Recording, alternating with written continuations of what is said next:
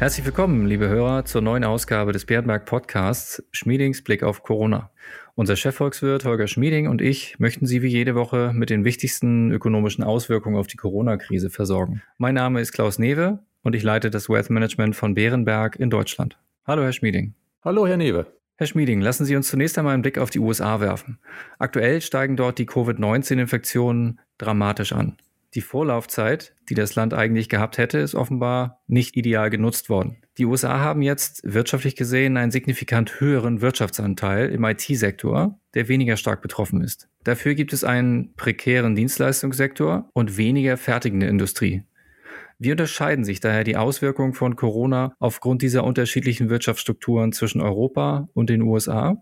Zunächst einmal ist es völlig richtig, die USA haben den zeitlichen Vorsprung, den sie vor Europa hatten, nicht genutzt. Sie haben wohl auch gedacht, dass es sie nicht so hart trifft, so wie wir ja auch hier gedacht hatten, bevor es in Italien losging, dass es uns nicht so hart treffen würde wie China. Insgesamt sind die volkswirtschaftlichen Auswirkungen in den USA wohl ähnlich wie in Europa.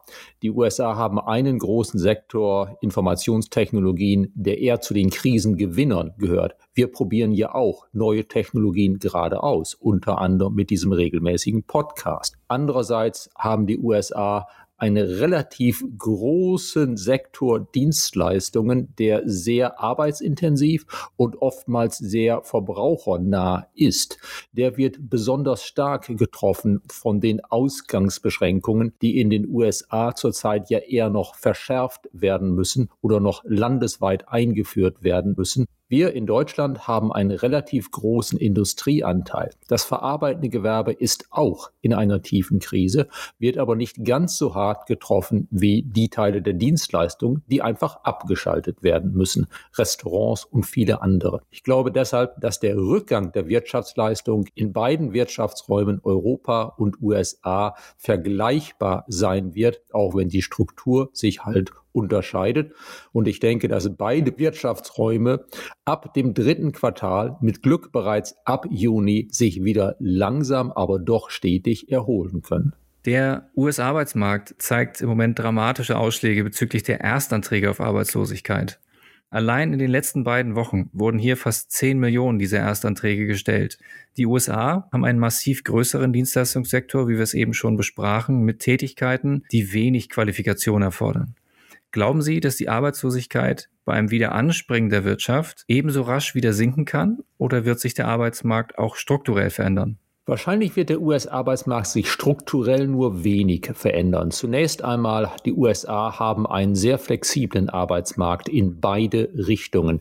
Während bei uns in Deutschland vieles mit Kurzarbeitergeld aufgefangen wird und auch in Europa man sich bemüht, das deutsche Kurzarbeitergeld zu kopieren, sind die Ansätze dazu in den USA weniger ausgeprägt und verwaltungsmäßig auch schwer umzusetzen. Wir befürchten, dass in den USA die Arbeitslosigkeit innerhalb von drei Monaten steigen wird von einem Wert vorher 3,5 Prozent Arbeitslosenquote auf etwa 12 Prozent. Das dürfte vielleicht im Mai, Juni in den USA der Fall sein. Allerdings wenn dann die Erholung beginnt, dürfte die Arbeitslosigkeit auch wieder zurückgehen. Vielleicht auf einen Wert um die acht Prozent zum Ende diesen Jahres und etwas unter sieben Prozent zum Ende nächsten Jahres. Alles in allem wird der US-Arbeitsmarkt insgesamt wohl härter getroffen als der Arbeitsmarkt bei uns. Da es aber am US-Arbeitsmarkt anders als 2008 keine massiven Ungleichgewichte vorher gab.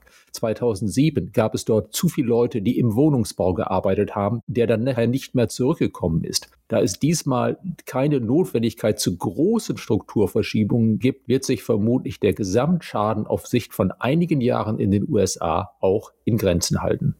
Der Ausspruch It's the economy stupid steht seit dem Präsidentschaftswahlkampf von Bill Clinton 92 für die Logik, dass die Wiederwahl eines Präsidenten in die zweite Amtszeit stark davon abhängt, ob die Wirtschaft vor der Wahl gut dasteht. Die Auswirkungen, die wir eben besprachen, werden ja über diese Wahlkampfzeit hinauslaufen. Daher wird es Trump, glaube ich, nur schwer gelingen und er greift bereits jetzt schon über die Notenbank zu einer der sogenannten Bazookas nach der anderen. Einige Beobachter kommentieren es bereits dahingehend und auch einige Kunden von uns haben die Hoffnung, dass die Corona-Krise vielleicht immerhin den positiven Nebeneffekt hat, dass Trump nicht wiedergewählt wird. Wie schätzen Sie dies aktuell ein? Ja, Krisen können auch angenehme Nebeneffekte haben, wobei ich jedem Zuhörer seine eigene politische Meinung über Donald Trump überlassen möchte. It's the economy stupid, das stimmt zwar immer noch, aber es stimmt in den USA und auch bei uns in Europa weniger als früher. Wir haben erlebt in den letzten Jahren eine stärkere Polarisierung der Debatten, auch längs ideologischer Linien und nicht nur im Sinne der mehr pragmatischen Ausrichtung auf die Wirtschaft. Relativ zur starken US-Konjunktur bis vor kurzem waren die Beliebtheitswerte von Donald Trump nicht so gut. Zurzeit steht er im Fokus der Medien, mehr bald als je zuvor. Denn als Commander in Chief gibt er die tägliche Pressekonferenz. Seine Beliebtheitswerte zurzeit lassen darauf schließen, er könnte wiedergewählt werden. Aber seine Beliebtheitswerte sind weit weniger angestiegen als beispielsweise die in Deutschland für Frau Merkel oder in Frankreich für Herrn Macron. Ich nehme schon eher an, dass nach dem Abflauen der akuten Krise, wenn dann die Fragen in den USA beginnen, haben wir uns eigentlich darauf vorbereitet und wie sind wir zunächst damit umgegangen, dass dann die Schwächen von Donald Trump in den Vordergrund rücken werden und ich sehe tatsächlich eine Wahrscheinlichkeit von über 50 Prozent, dass am Ende dann doch Joe Biden, der gemäßigte Demokrat, ins Weiße Haus einziehen kann im Januar kommenden Jahres und nicht Donald Trump dort bleibt. Das ist unklar, aber eine gewisse Tendenz zu Biden können wir, glaube ich, vermuten. Auf die Wahlkampfwahrscheinlichkeiten werden wir sicher die nächsten Wochen noch häufiger schauen. Lassen Sie uns nun aber einen Blick auf Europa werfen. Hier wird gerade die Frage diskutiert, ob die Staaten der Europäischen Union in ihrer größten Krise zu gemeinsamen Aktivitäten finden, statt die Grenzen zu schließen. Wie sehen Sie das Thema Solidarität in Europa und was ist zu tun, um Europa zu stärken? Ich glaube, das Thema Solidarität in Europa ist das wichtigste politische Thema dieses Jahres und vielleicht auch kommender Jahre. So wie wir jetzt in dieser Krise reagieren, daran wird man sich noch lange erinnern. Das wird den Blick auf das Projekt Europa prägen, zum Guten oder zum Schlechten. Sollte sich in Südeuropa der Eindruck festsetzen, dass Nordeuropa die gebotene Solidarität verweigert, könnte das auf Dauer, nicht unmittelbar, aber auf Dauer Sprengstoff sein für das gesamte Projekt der europäischen Integration. Sollten wir jetzt aber zeigen, dass wir in dieser außergewöhnlichen Krise zusammenstehen, würde das die europäische Integration stärken, würde das bei uns auf dem Kontinent auch unseren Wohlstand dauerhaft absichern. Wie genau man dieses Zeichen der Solidarität sendet, ist gar nicht so wichtig. Ob es sich um Anleihen handelt, europäische Institutionen, denen man das Etikett Corona-Bonds verleiht, ob es sich um andere Wege handelt. Es ist ziemlich klar. Es wird mehr Schulden geben und es werden auch europäische Institutionen Schulden herausgeben, sei es die Europäische Investitionsbank, sei es der Europäische Stabilitätsmechanismus, sei es ein neuer Fonds unter Aufsicht der Europäischen Kommission, der beispielsweise ein europäisches Kurzarbeitergeld zahlt. Diese Anleihen, die diese europäischen Institutionen herausgeben werden, um sich zu finanzieren, kann man dann Corona-Bonds nennen, man kann andere Namen nennen. Das ist völlig unwichtig. Wichtig ist nur, dass der Premierminister von Italien, dass der Präsident Frankreichs und auch der Premierminister von Spanien daheim ihrer Öffentlichkeit glaubwürdig vertreten können und wollen, dass wir ein Zeichen der Solidarität haben, um so die öffentliche Meinung, die dort langsam gegen die EU einschwenkt, um dort die öffentliche Meinung zu beeinflussen. Und natürlich müssen wir gleichzeitig darauf achten, dass auch in den Niederlanden der Unwille zur Solidarität nicht zu groß wird.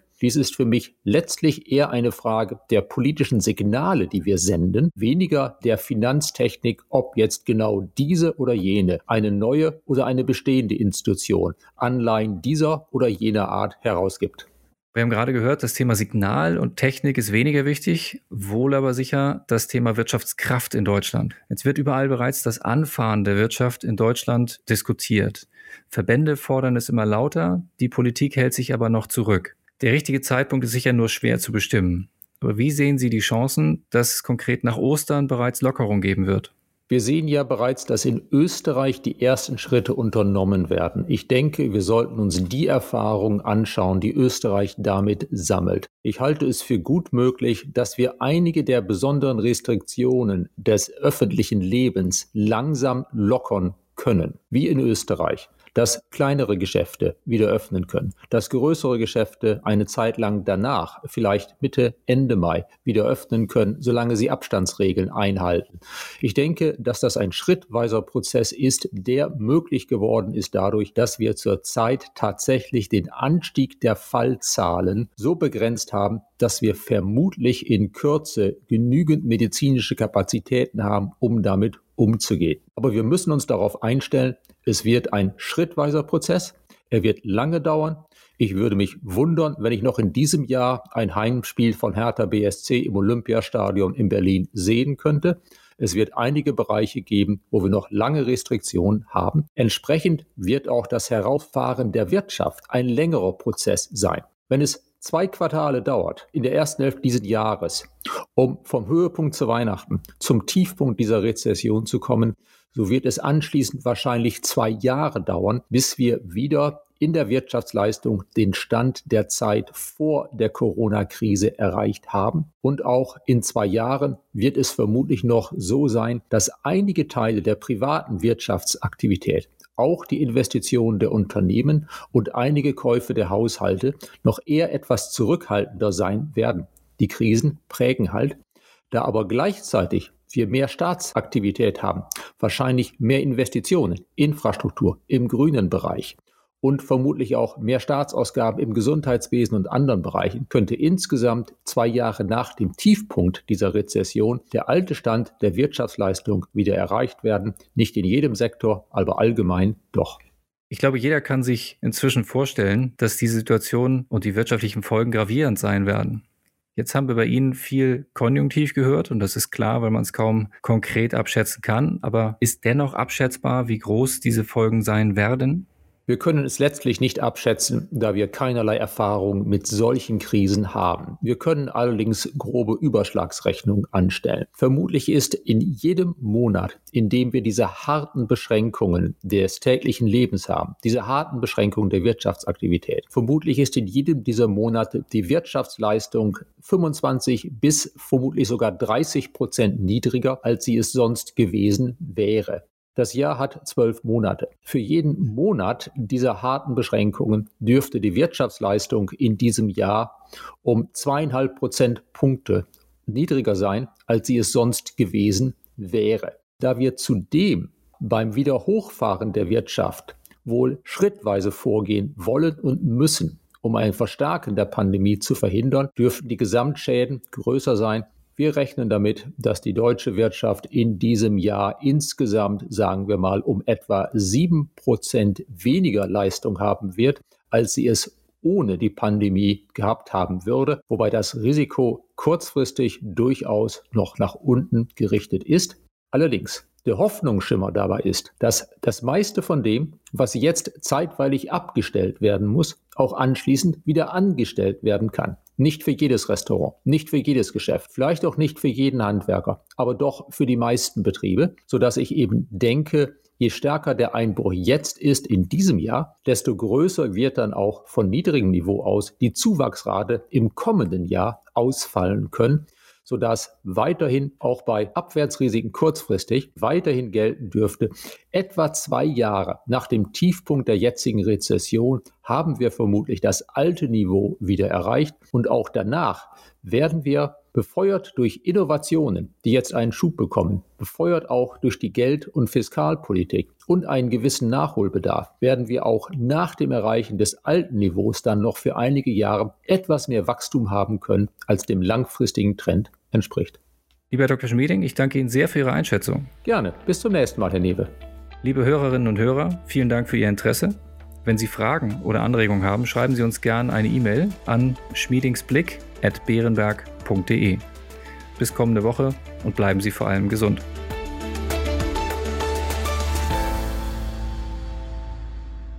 Wichtiger Hinweis: Bei dieser Information handelt es sich um eine Marketingmitteilung. Bei diesem Podcast und bei Referenzen zu emittenten Finanzinstrumenten oder Finanzprodukten handelt es sich nicht um eine Anlagestrategieempfehlung im Sinne des Artikels 3 Absatz 1 Nummer 34 der Verordnung EU Nummer 596-2014 oder um eine Anlageempfehlung im Sinne des Artikels 3 Absatz 1 Nummer 35 der Verordnung EU Nummer 596-2014, jeweils in Verbindung mit 85 Absatz 1 WPHG. Als Marketingmitteilung genügt diese Information nicht allen gesetzlichen Anforderungen zur Gewährleistung der Unvoreingenommenheit von Anlageempfehlungen und Anlagestrategieempfehlungen und unterliegt keinem Verbot des Handelns vor der Veröffentlichung von Anlageempfehlungen und Anlagestrategieempfehlungen. Diese Information soll Ihnen Gelegenheit geben, sich selbst ein Bild über eine Anlagemöglichkeit zu machen. Es ersetzt jedoch keine rechtliche, steuerliche oder individuelle finanzielle Beratung. Ihre Anlagenziele sowie Ihre persönlichen und wirtschaftlichen Verhältnisse wurden ebenfalls nicht berücksichtigt. Wir weisen daher ausdrücklich darauf hin, dass diese Information keine individuelle Anlageberatung darstellt. Eventuell beschriebene Produkte oder Wertpapiere sind möglicherweise nicht in allen Ländern oder nur bestimmten Anlagekategorien zum Erwerb verfügbar.